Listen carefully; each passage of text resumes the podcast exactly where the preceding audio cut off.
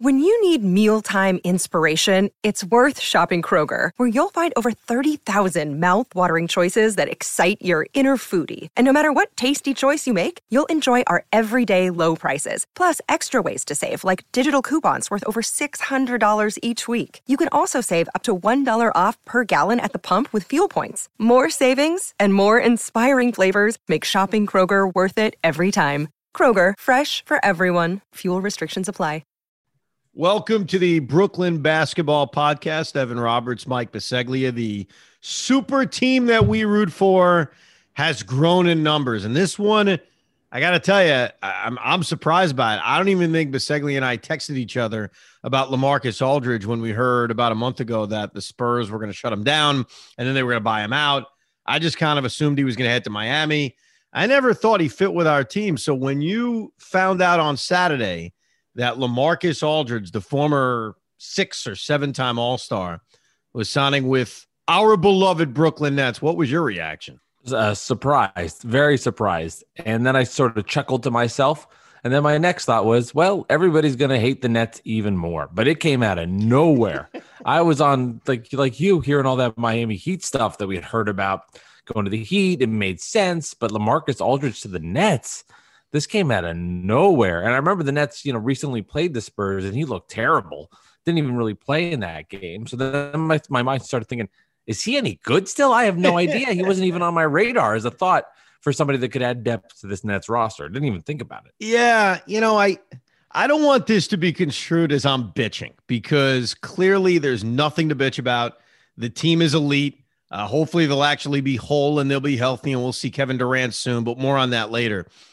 I just what I haven't understood over the last four days, and really since the NBA trade deadline passed, and even before that, is why it never felt like they were that interested in Andre Drummond. Because Andre Drummond is the guy that you and I talked about, most Met, net fans talked about as the perfect fit for this roster, just from a rebounding sense, just from a we're not going to give opponents second chance opportunity sense. And the way they signed LaMarcus, the way they were never even, it appeared, interested in Andre Drummond, was that a choice? Or did they just kind of get the idea Drummond wasn't coming to Brooklyn? So they, before even being rejected, said, let's move on. Because Drummond was always yeah. the perfect guy for this team. Yeah, that's a very good question, Evan. And I, I don't have an answer for that. Uh, who knows what was going on behind the scenes, but it, but it would make you think that they probably never really had a a realistic chance. I, I, or they see something in LaMarcus Aldridge that they believe is a better fit for them. Maybe they're worried about Drummond in minutes, and, and they know that what they're going to get out of Blake and what they're going to get out of Aldridge is more of a 15 to 20 minute range of a guy that's going to come in and just do a couple of things here and there. And obviously, with Aldridge pick and pop, get some rebounds. And maybe there was a fear, or maybe Drummond wanted more of a an identity with the team. But I, I really don't know. I, I am curious to find an answer to that. Why there was never a conversation there? I have no idea. Yeah, I mean, there's a lot of theories we could throw at you. I mean, Kevin Durant doesn't want his buddy DeAndre Jordan to completely lose relevance because let's face it, if they signed Andre Drummond, he's the starting center, and we barely ever see DeAndre Jordan. We just don't. So right. I don't know if it's that. I don't know if it's what you said that maybe Drummond kind of looked at the rosters and preferred LA. Um, Either way, look, I'm not bitching. And I don't think there's any negative. I want to make this clear.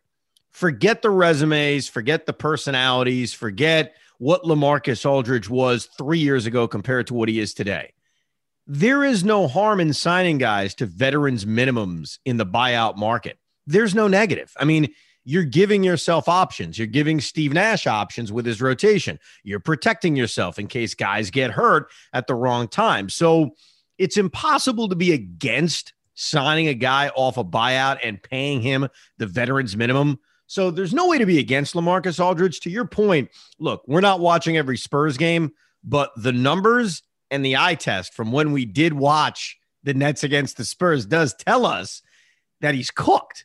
I mean, it does it does tell us that He's a terrible defensive player. Look, he can still help them, I guess, a little bit offensively. He still has that mid range jump shot. He's actually been okay from three the last couple of years. And I think he gives them another weapon on offense, certainly more so than DeAndre when he's on the floor, floor playing the five.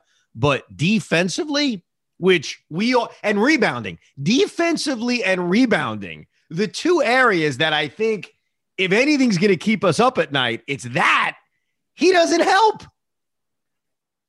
It's uh, it's funny because the the national perspective and the net, I would say the legit net fan kind of inner perspective is interesting. The net fans, the true net fans, kind of like, yeah, okay, we'll see what happens. He's not the same player he used to be. But then the the broader view is, oh, this net super team, they add another player. It's a seven time All Star in LaMarcus Aldridge. It's like here we go again. Nets adding more pieces. But in reality, it's like can he even still play? What's he going to give him? And I would say I've been pleasantly surprised by Blake, and I would say with him, yes. he definitely has turned it up a little notch. But with with uh, LaMarcus, he's older. He was not as much involved. I, this this feels a little bit more of a. Um, I would be completely surprised if we went back to a former version of LaMarcus Aldridge. This seems like more of uh, maybe he'll give a couple of minutes, hit a couple of jumpers. He gives a little more stability than DeAndre, who I mean, maybe LaMarcus Aldridge isn't good at defense, but maybe he'll try, which is an upgrade from DeAndre. Well, watch the perimeter. I don't know. You, you know what else it also does? I think that look, he still has a little bit of an offensive game left.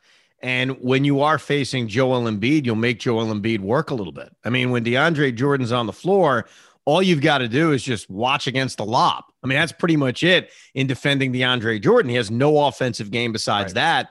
So when you are facing a guy like LaMarcus Aldridge or Nicholas Claxton, assuming you know he kind of fights through and does get postseason minutes, you are now putting your oppose your opposing five that you're going up against for the sake of this Joel Embiid, who you know at some point the Nets are probably going to face, unless the Bucks do our dirty work, which you never know, or the Knicks do our dirty work since they're so good. Uh, right. it, it will make Joel Embiid work defensively. You know, that, that I guess that's a positive to it.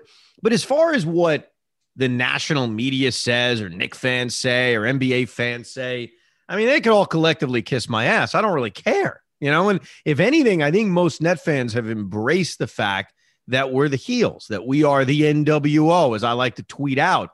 We're not going to be liked, and that's fine. And people are going to go after Kevin Durant. And I love the fact that Kevin Durant was going at it with people on Sunday morning, basically writing back at him, you know, to a point where I think Tom Brady agreed with him when KD said, Well, I can't do anything by myself. And Tom Brady's like, That's right. You need your teammates. But embrace the fact that we're hated and anyone's going to bitch about signing LaMarcus Aldridge. Dude, welcome to the post trade deadline buyout market in the NBA.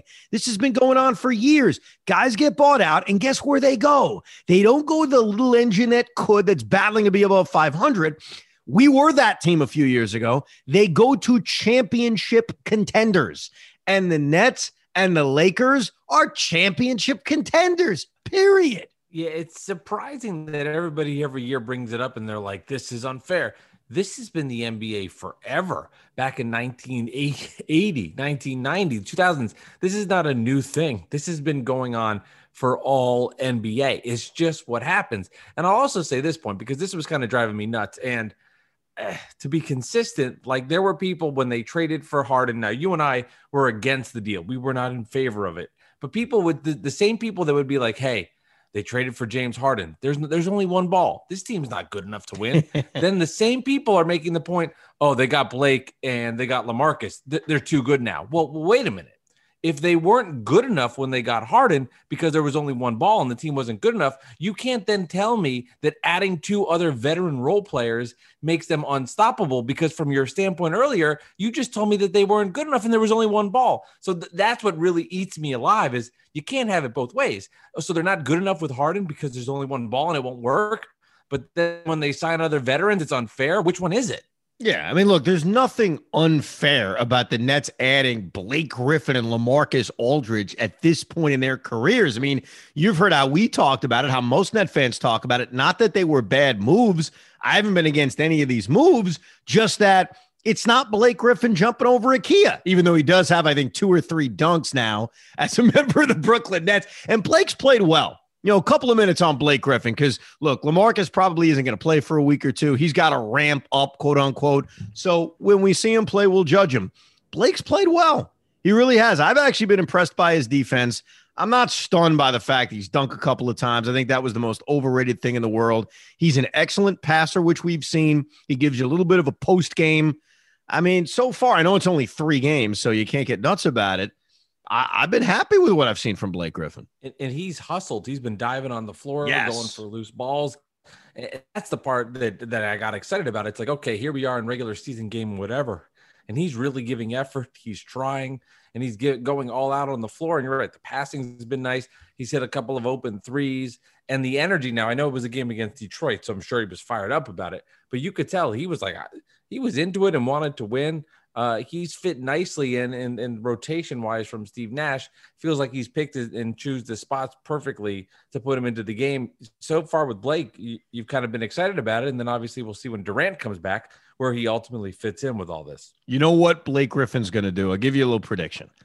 Blake Griffin is going to start. I don't want to say a brawl, not even necessarily a fight, but he's an S starter. Like he yeah. he really is. And I know the Pistons are his former team. Not that he should really be freaking out at Isaiah Stewart or kind of goading him into any kind of physical altercation. But Blake Griffin is an S starter. Okay. I, I know it's a podcast. We can curse. I, I choose not to. I do things clean. The point is, he starts a lot of crap. He really does. And it's a good thing because it isn't Blake Griffin, the superstar, starting a lot of crap. Mm. It's Blake Griffin, you know, one of the guys off the bench playing 18 minutes a night that's starting the crap. And you mentioned how he's really been leaving it out there. I think it's a guy who He's gotten relatively close with the Clippers. He had that great year a few years ago with the Pistons, but they were never close. He can smell it. The guy's trying to win an NBA championship. He knows this is his best opportunity. And so he is going to leave it on the floor. But that is one thing I've noticed from him. And I, look, he's always been that way, but it's much more noticeable when he's on your basketball team. He's going to start a lot of crap come postseason time. And I love it. And I knew I would like Blake Griffin when he was on the court, uh, almost because – when he was on another team, I despised him. He always got on my nerves.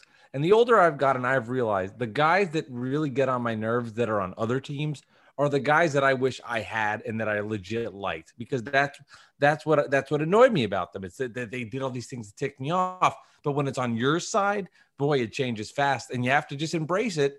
And there could be there could be moments where uh, Blake's getting into it. You know, pissing off Giannis Antetokounmpo, or maybe he's pulling a Jared Dudley in the playoffs, and he's getting you know Jimmy Butler kicked out when the Nets are playing the Heat, and I, I guess potentially the first round the way Miami struggled.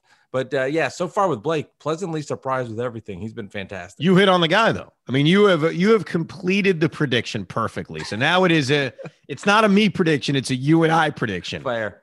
Giannis Antetokounmpo is going to be the guy that Blake Griffin gets under the skin of. There's no doubt now, because one thing we've noticed about Giannis during the playoffs, very sensitive, very, very sensitive. You can get to Giannis. There's no doubt. So if the Nets play the Milwaukee Bucks, because there's a lot of things that may have to happen to lead to that matchup. Well, we'll see. We'll see how the seating unfolds.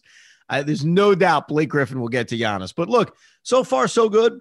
Uh, I understood why they benched him on the back to back against Utah. That was the punt game from earlier this week where Steve Nash and Sean Marks said, What the hell is the point? And I'm mm. glad they did that because James Harden, look, James Harden's quote, I'm a baller. I just want to play basketball is the antithesis of what the reputation is right now of NBA stars. There's a reputation of the maintenance day. And it's not all NBA stars, by the way. Kawhi Leonard and Kyrie Irving isn't LeBron James. When LeBron's healthy, he's out there playing every single game. But Harden makes that quote, and it scared me in a way because I knew, boy, this guy's going to push himself after playing a million minutes against the Trailblazers, which he led them to victory. He's going to push himself against the Jazz in a game in which they're 85% likely to lose. So I'm glad that the Nets stepped in and protected James Harden from himself uh, before that Utah game on Wednesday. Yeah, there there are schedule losses where they just the perfect storm hits where you're not going to get a win, and I was okay with this. And, and I'm typically like disappointed when your superstars don't play, but when you're looking at what has happened, okay, you've got Detroit coming up on the Friday, so this game was on a Wednesday. You know you've got Detroit coming up in a couple of games, which should be a game you can get the W against. You just defeated Portland, which was an awesome game. You were able to fight through fight fight fight through the Enes Kanter domination. Hmm. get the victory. James Harden was brilliant with the 44 points, or I think it was that 44. It's like why then the next night expend energy to lose by 17, 13 when you could just get your ass kicked? relax, get the night off, and move on. It's the Utah Jazz on the road on a back to back after a win in Portland, which Nets teams don't typically do. Get the win. You know, you got Detroit coming up. Take the two and one, come back home. The schedule gets a little softer. No need to push it against the Utah Jazz, especially with no Kyrie, no Kevin Durant. What's the point? And I, and I don't want, I know people are like, oh, it's the NBA. You got to play every game. It's just smart thinking. No. There's no need. It's stupid to put. It'd be stupid to go out there and give it your all on that night. Just no. take the L and move on. No, and, and he wasn't healthy. I mean, it's not as if it was simply resting James Harden for resting James Harden. He took that hit uh, a week earlier in Brooklyn against Washington. He clearly hurt his neck. He played the second half of that game. He played the Portland game. You mentioned big minutes. So it's protecting himself. And look, obviously, Kyrie not being there, you almost grow to expect it. I guess in this situation, it was good news. It hasn't been confirmed. I don't think he's confirmed it, but there's hmm. certainly been a lot of thought out there that him and his fiance are expecting a baby. And if that's the case, good for Kyrie Irving. And he's coming back this week. So it's not a mysterious disappearance that lasted a while. Look, the reality is with Kyrie Irving, even when it is something that's great news, like if his fiance had a kid, that's great news. Every person would celebrate that. I think Kyrie has developed that reputation where anytime he's gone, people are going to jump to conclusions. I fell victim to it. I saw his birthday was during the the time off, and me, like everyone else, was like, "Oh, there's Kyrie celebrating his birthday." It is what it is. I'm glad he's back because when Kyrie Irving has played basketball, the guy's been freaking awesome in 2021. I mean, he's been unbelievable. I know James Harden's getting all the MVP attention, and rightfully so. But when Kyrie Irving has played, he it's like he doesn't miss. Has there ever been a moment this year, Mike, where Kyrie Irving has missed three shots in a row? I don't think it's happened.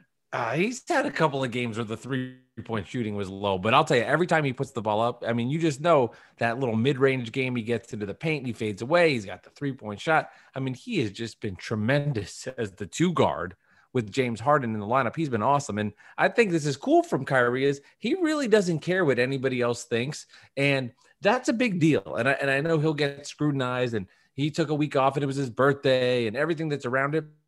The good news is he he really doesn't care. Like Kevin Durant might care what you think.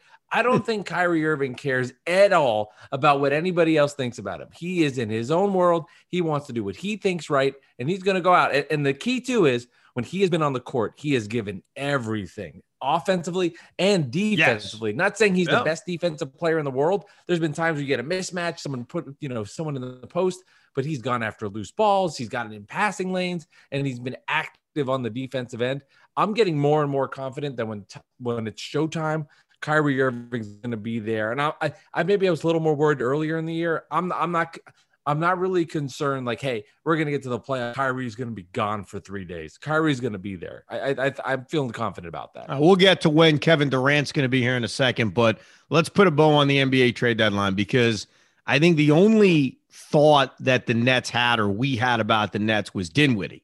Um, I'd love for him to be re-signed at the end of the year. I think you agree, but if they're not going to be able to re-sign him and they know that, and Spencer doesn't want to come back then trading him made sense. They obviously didn't trade him, which leads to two possibilities. Okay. Number one, they think they could resign him. They, they think that that is still a legitimate possibility, whether it's Joseph Tsai paying the tax or Dinwiddie being willing to come back. The other thing may be if they believe that Spencer Dinwiddie has a chance to come back this season, then they weren't just going to give him away then they weren't just going to, you know, throw him to Miami for Avery Bradley, who ended up getting traded anyway and may end up getting bought out. We'll see. So I think the Dinwiddie question still remains. Dinwiddie was blunt on Twitter this weekend. He said he thinks he can come back. So, you know, we could sit here and speculate all day. We could say no way, no how. Spencer Dinwiddie himself said he thinks he can come back and play at some point this season. So what do you think? You think that's well, happening? Well, uh, I, I all I could. Say I'd love for I'd love to see it happen. I know you love Spencer. I love Spencer. And the thing the Nets kind of have issues with, like when Kyrie's gone, is they don't really have a backup point guard. They kind of just manipulate the lineup so that when Harden's in, he's playing a point. When he comes out, they've had the rotation where Kyrie is always, you know, somebody's in the in the game that can be a ball handler.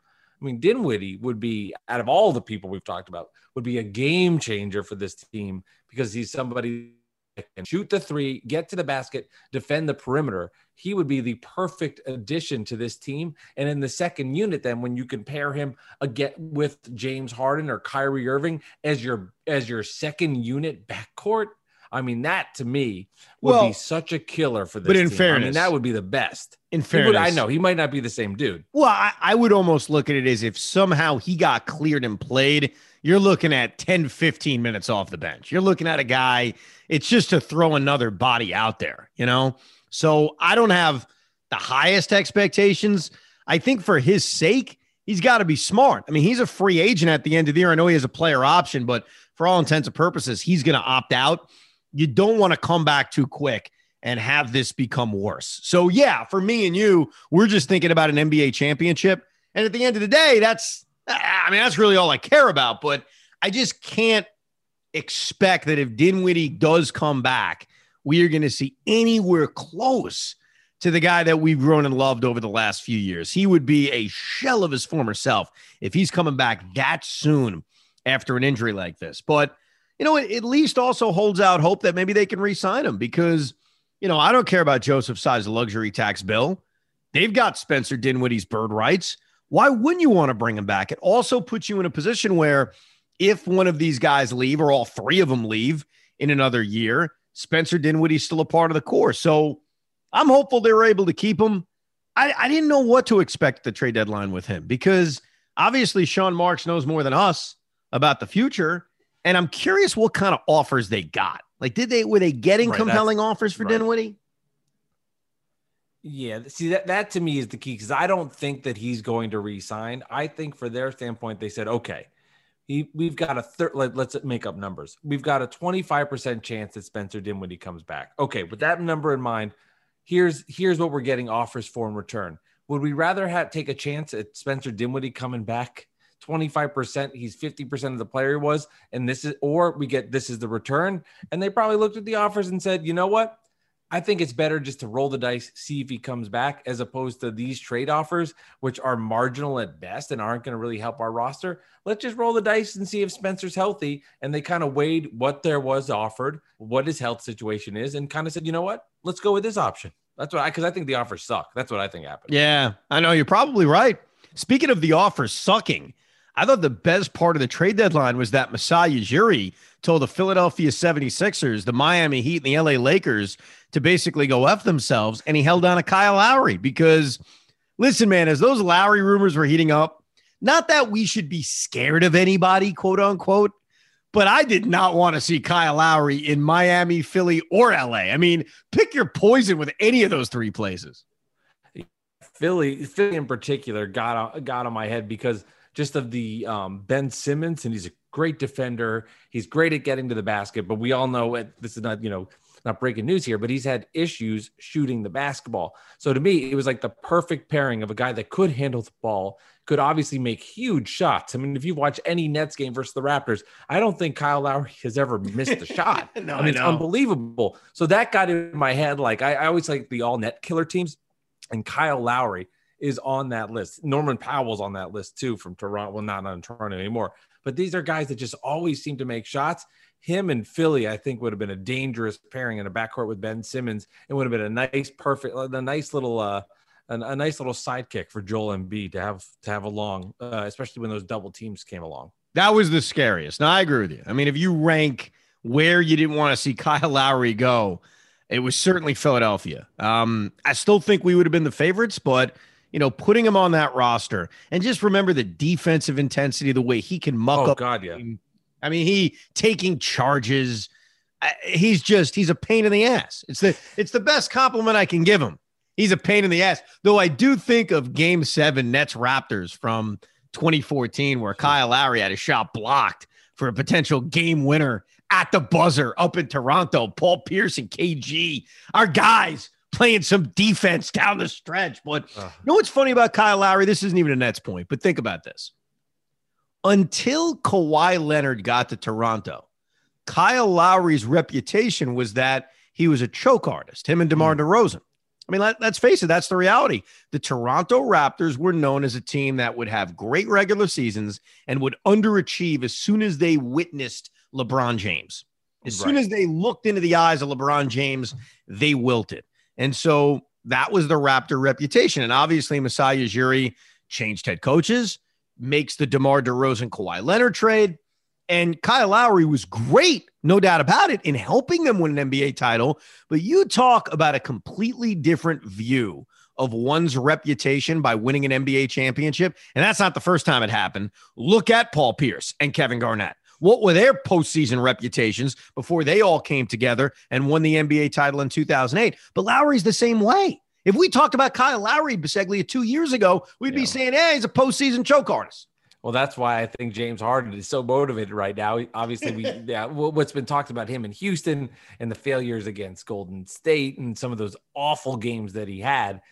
Now coming to Brooklyn, he's obviously shown that he's an MVP caliber player, and he knows with Kyrie and Durant – this is his shot to win it all. So I'm going to be, this is kind of jumping to the net side of things with this, but I'm so curious to see what this team and what he's going to look like in the postseason. And we get to a big spot. If he, I'm not saying takes the final shot. I'm just talking about is in the game and it doesn't have like nine turnovers and has a one for 13 three three point shot game. I'm, I'm dying to see what Harden looks like in these postseasons. You know what's crazy? You know what's crazy about Harden? So he has not shot the ball well recently no. from three and yet he's playing outstanding basketball. And that's the difference. And what I mean by that is mm. in Houston, he couldn't do that. You know, if James Harden wasn't shooting the ball well from three, especially in the postseason, the Houston Rockets weren't going to win. And we were all going to crush him as a playoff choke artist. If James Harden is playing the way he's played over the last two weeks in the postseason, where he can't buy a three, though I think he was a little bit better in the Portland game and the Detroit game. If uh, I don't have the numbers Detroit, in front yeah. of me, but certainly the Detroit game, the Detroit game, definitely. But he was still good enough making guys around him better. And when you're teammates with Kyrie Irving and eventually Kevin Durant, you don't have to shoot the lights out. So, and to me, I don't care about James Harden's legacy in Houston. It means nothing to me. It's all about winning an NBA championship for our basketball team. But that's the one thing that's really going to help him. He he can have off shooting nights in the playoffs, still make guys around them better, and get bailed out by the fact that he's got two awesome teammates who are Hall of Fame caliber offensive players. It's completely different than what he dealt with in Houston. And it's crazy now too because when we the season started, it was about Durant. And at this point, this is James Harden's basketball team. I don't think you know, the narrative could change with that because Durant comes back. We'll see what happens when we get to the playoffs. But right now, this is James Harden's Nets. He has led this team. When he is on the court, they have a chance to beat anybody in the league because he has just been that good. So the mystery now of Kevin Durant, who hasn't played in a month, what's his injury going to be like coming back and just seeing him paired with Harden and paired with Kyrie Irving? I got to be honest, Evan. I've almost forgotten about Kevin Durant because James Harden's been so good. But then, you know, I see these reports, he's doubtful for the week, etc. I get a little bit excited, and you know, I'm like, what's this going to be like? What's this going to be like? But in my head, I've kind of forgotten about KD in the short term moment, but not for the long term goal. KD has been more influential as the general manager of this team than he has been as a star player. True. And that's not even a joke. That's just the reality. I mean, he has been more influential in that aspect than the 19 games he's played. That's it. He's played 19 games, really 18 and a half, because you have that hmm. Toronto game where he wasn't allowed to start. Then he came in, then they took him out. So this guy's played 18 and a half games as a Brooklyn net. And I'm not knocking him because, again, his influence off the court has been incredible. I don't know if Blake Griffin and LaMarcus Aldridge decide to sign with the Brooklyn Nets if Kevin Durant isn't doing what he's doing in the background, wasn't working out with Blake Griffin out in California. But here's the ultimate question. As we go into a brand new week, and you mentioned earlier, it's a soft schedule. Uh, they play the Minnesota Timberwolves Monday night in Brooklyn. They play the Rockets Wednesday night in Brooklyn. The Charlotte Hornets have still been hanging tough despite the injury to Lonzo Ball. That's a back to back Thursday night on national TV. They play the Chicago Bulls. Again, okay, they made the big trade for Vucevic, still a below 500 team. They play the New York Knicks. They have been feisty as hell, but again, still right around a 500 team. They play the New Orleans Pelicans. That's the next week and a half. Okay. Nothing daunting is on that schedule. I'm not saying they're going to win every game, but nothing as daunting is on that schedule. When is Kevin Durant going to play? There are 26 games left in the next season. I just listed off the next six of them or five of them. Like, when are we going to see him? He's doubtful for the week. Okay. That means no Rockets, no Timberwolves, no Hornets, no Bulls. Do we see him Monday night in Brooklyn against the New York Knicks? But you know this, Evan, too, with the Nets, is they're so stinking sneaky. They'll say he's doubtful, which doesn't mean he's out, right? So if you actually I know most of the time if somebody says, "Hey, you're doubtful, they're not going to play," but I wouldn't be shocked with the Nets if all of a sudden against the Hornets they're like, "Yeah, he, he's doubtful to probable. Here he is." I wouldn't be stunned by that, and I think it would be such a Nets move to just come out of left field where all of a sudden Kevin Durant's going to play. Part of me thinks that's a, certainly a possibility, but when you say the but but but but when you say the word doubtful, it makes me think this week's a no, next week's a probable. So he goes next week. So I guess that would mean the the, the Knicks game, which would be the Monday. Well, it could be the Knicks on Monday, the Pelicans on Wednesday, or this would be beautiful Saturday night on ABC against the LA Lakers. Mm. That could be the game. Yeah. so that would be seven later. But then, I mean, you're, you're right when you you brought up your original point with it. 26 games to go. These guys have to get some reps together. I know they I have know. to get some reps together. They're, they're not they're not winning a championship if, if Durant comes back and it's just for the playoffs. They need to get some reps together. They need to get a little chemistry, something on the court. I don't think they're not that good where they could just be like, all right, we're playing, and now they're going again up against the Sixers who have chemistry. I just I just can't see that that happening. They need some reps. Well, they need to play. And, you know, even when he comes back, he's not going to play every single game. We know that. There are back to backs. There aren't many uh, uh, the rest of the season, but there are a handful. You never know when Kyrie Irving's going to need a maintenance day. You never know what other injuries are in front of us that we haven't even seen yet. You know, God forbid Kevin Durant comes back, gets hurt again. But 26 games left. All right. How many games this is the question, mm-hmm. and I'm going to write it down just to see how off or accurate we are. There are 26 games left this season. How many games will all three play together in? Oof. All three together. I'm going to say 11. You're going to go with 11. He's going yeah. with 11. That feels right to me. 11. Yeah, because there's going to be uh, maintenance nights. There's going to be at the end of the season where the games don't really matter and they're secured up in a spot. I'm going to go with 11. Yeah, but even when they are secured up in a spot, if you don't feel they've played enough together, play them together. You know what I mean? I, like, yes. No, I the fair point, but I just you just see these things like it's Nets. I don't know the schedule off the top of my head, but they're they're locked in as the two seed. It's the last night of the season. They're not playing. Yeah. I'm going to go with of the 26, I'm going to go with half. I'd say they play 13 games together the remainder of this season. And by the way, if you're if you're keeping track at home, because I remember I asked you this a few weeks ago, the Uh-oh. breakdown. Here is the, the the breakdown of every possible connection of stars. Yes. Uh, and I'll I'll do it in I love this. Opposite order of amount of games played. So it'll okay. be like the big three KD, Kyrie, KD, Harden, just Kyrie, just Harden, just uh, whatever.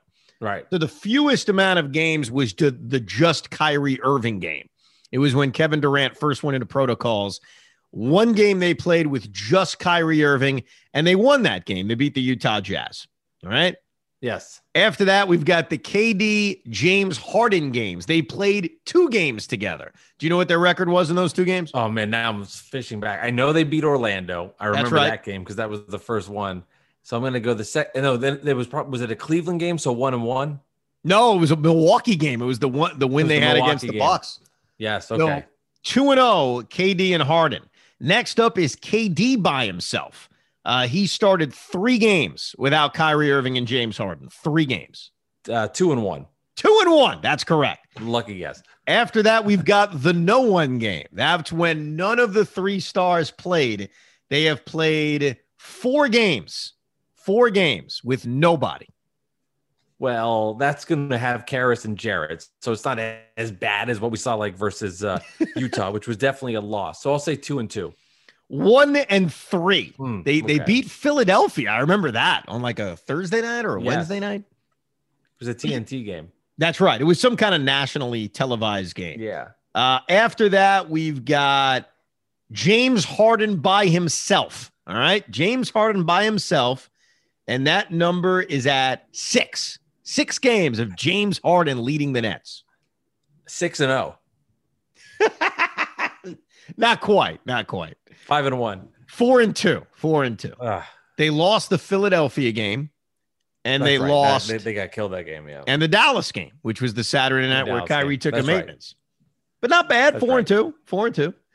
Uh, it feels like it's been awesome though. So it felt like six in my head, but you're right. Those two losses, those were bad losses too. Yep.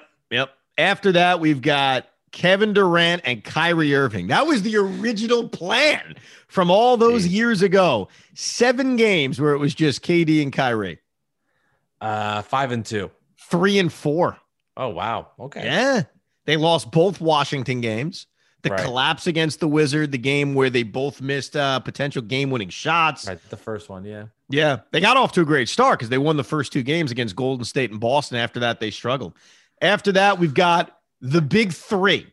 Okay, it's Hmm. eight and a half games, so technically nine of the big three. I can't believe how small that number is, but go ahead. Seven and two. Uh, it is six and two. Six and two. You're right. It's actually, I'm sorry, it's eight games. It's seven and a half games, not eight and a half games. Oh, okay. Yeah. So, so six and two. Six and two. They Boy, lost their. It's so crazy. Just just all these different uh, equations that you've come up with. This is insane. No. And here we have our, our big one. All right. We went from Yes. one, three, four, five, seven, eight, 14 games. Mm. 14 games. That this is the majority now of uh, the Nets kind of combinations. Kevin Right. Durant, I'm, I'm sorry, not Kevin Durant, Kyrie Irving and James Harden. The Brooklyn backcourt of Harden and Irving, 14 games. What's their record? Twelve and two. 11 and 3. Mm. And remember, they lost their first two games when it was just Kyrie Irving and James Harden. It was against Cleveland Right. and Detroit, the Detroit game, which really sparked them. And obviously, recently they lost the Orlando game. So since they started off 0 2, 11 of 12 in being led by Kevin Dur- uh, Kyrie Irving and James Harden. So then Harden's record as a net was like 26 and 9 or something. Does that sound right? Two, 19 and 5, 19 and 5, 22 and 7. 22 and 7. Yeah. Okay, that- that's impressive. I mean, that's that's why he thinks he's the That's MVP number. of the league. That's that's his argument for why I'm the MVP. It's He's it's act- confident. it's actually why, because I think normally if we were not net fans and we were watching this from afar, we would say, "Come on, you got Kyrie Irving, you got Kevin Durant. How could he be the MVP?" I think what we just laid out is why he is the MVP. I mean, everything we just laid out. Like, look at their record in this, look at their record in that. Look at the impact that James Harden has had. And look, my argument against James Harden to you on this podcast a few weeks ago is he hasn't played enough. Well, Joel Embiid isn't playing anymore. LeBron James is banged up. To me, Nikola Jokic and Giannis Antetokounmpo are the two biggest rivals. I think Nikola Jokic has a problem because the Nuggets' record isn't good enough. And, you know, Giannis is starting to miss a couple of games. He obviously missed the Knick game over the weekend, but James Harden's right there. I don't care about what he did in Houston. I can't imagine. I mean, I wouldn't use that against him. Like, what does that matter when we're talking about the MVP of the league? if, if from like an internal standpoint of watching the Nets today, the guys that have just benefited so much from him here, Bruce Brown looks like a like Bruce Brown on those little uh, slips to the basket has been awesome. What a beneficiary of James Harden. Nic Claxton on those lobs has been great. Joe Harris open for threes. Kyrie Irving then off the ball, not having to, to be the true point guard. DeAndre Jordan's got free dunks anytime he wants because of James Harden. I mean, he has had such an impact on this roster and made everybody around him look so much better. It's been uh, it's been incredible. The, the Giannis thing will fascinate me because correct me if I'm wrong, but I think he's won the last two MVPs. So if he were to get, if he were to win again, it'd be three straight MVPs, which is like you don't do. So I, I wonder if the voters would be against giving Giannis the MVP just based on the fact of like I don't even think Michael Jordan's gotten something like that. So I'll, I'll be kind of curious to see what they do there. Uh, maybe I'm too inside and too much of a net homer, but I feel like Harden's going to get it when it's all said and done. At the end of the day, the only thing we care about, yes, and it grows by the day, the pressure grows by the minute, is winning the whole freaking thing. Like I pine for the podcast we're going to do mm. in late August. It's actually going to be well after, okay? Where I say to you, all right, Bisceglia, we finally experienced a championship. Where do we go from here? Are we putting pressure on them to win again? Are we just going to put our legs up and relax for the next season? What kind? Because I have no idea. I mean, as a sports fan of teams that have never really even come that close to winning a championship. I mean, the closest I've ever come is the closest you've come uh, with the Nets against the Spurs being tied 2 2 in a game five in New Jersey and actually having a big fourth quarter lead, a double digit fourth quarter lead in game six. When it comes to the Nets, and in my case, the Mets, I mean, was what blowing game one of the World Series in 2000 and 2015? You could forget the Jets. You're a Giant fan, so you've actually yeah. experienced championships. No, I have. So uh, let me ask you this, and maybe you've been asked this a million times, but this is something I do a lot. I do this a lot when I'm working out. It helps me just get through the workout. Is I fantasize the moment that it happens. Have you ever done that where you oh, think yeah. about like this is the like it's a Durant kicks it out. It's Landry Shamet of all people that hits the three, and the Nets win the title. Like I do these things just to kind of get me fired up. So you've you've done that. You, you think of, of course the, the moments. Of course. Now you can do it all you want. The moment, and I, I have it certainly with the Jets and the Mets over the years, not winning a championship, but the moments of joy that you have when something big happens. And sometimes you can't predict why. Like, for example, and, and I can't really explain why, when the Mets won the division, which was an obvious thing for the last month. I mean, once they went into Washington, D.C. on Labor Day weekend, that thing was a wrap. So when they won the division in Cincinnati in 2015, it was an obvious thing. It wasn't anything that overly dramatic. But for whatever reason, when they won the game, I really started to cry. I got very, very emotional after they won the division. And I wouldn't have predicted that.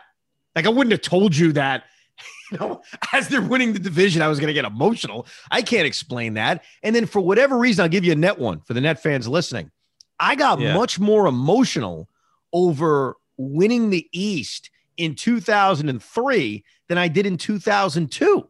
I think in two, yeah, I think in 2002 when we beat Boston, I was pumped. Like my reaction was, "F yeah, I can't believe the Nets are in the finals." Just shock and awe when they beat Detroit in 2003 and swept them. I mean, so obviously it was, we were pretty confident.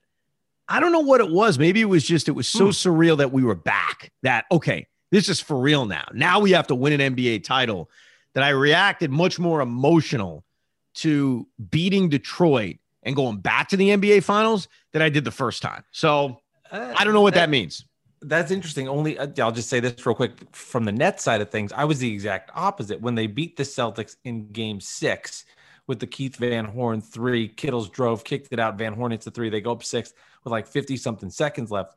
That I got way more emotional than when they beat the Pistons. I was like, all right, we're taking care of business now. We're going to the NBA Finals. This is about a title, as opposed to the year before where it was, I haven't seen this team do anything more than just play the Bulls and lose in three. Now they're going to the NBA Finals. I think it hit me uh, a little bit more on that series.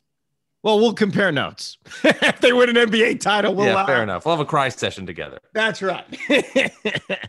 Good job this week. Maybe we'll throw in some instant reactions. Either way, we'll be back Sunday night for a new edition of the Brooklyn uh, Basketball Podcast. And for the baseball fans, enjoy it. We have finally made it to opening freaking day. Uh, tweet us your thoughts at Evan Roberts WFAN at Mike delivers. Pod. Pod. See? At Mike delivers pod. And next week we'll answer some Twitter questions. We didn't do it this week because we babbled a lot, but we'll definitely do that next week. So thank you for listening to another edition of the Brooklyn Basketball Podcast.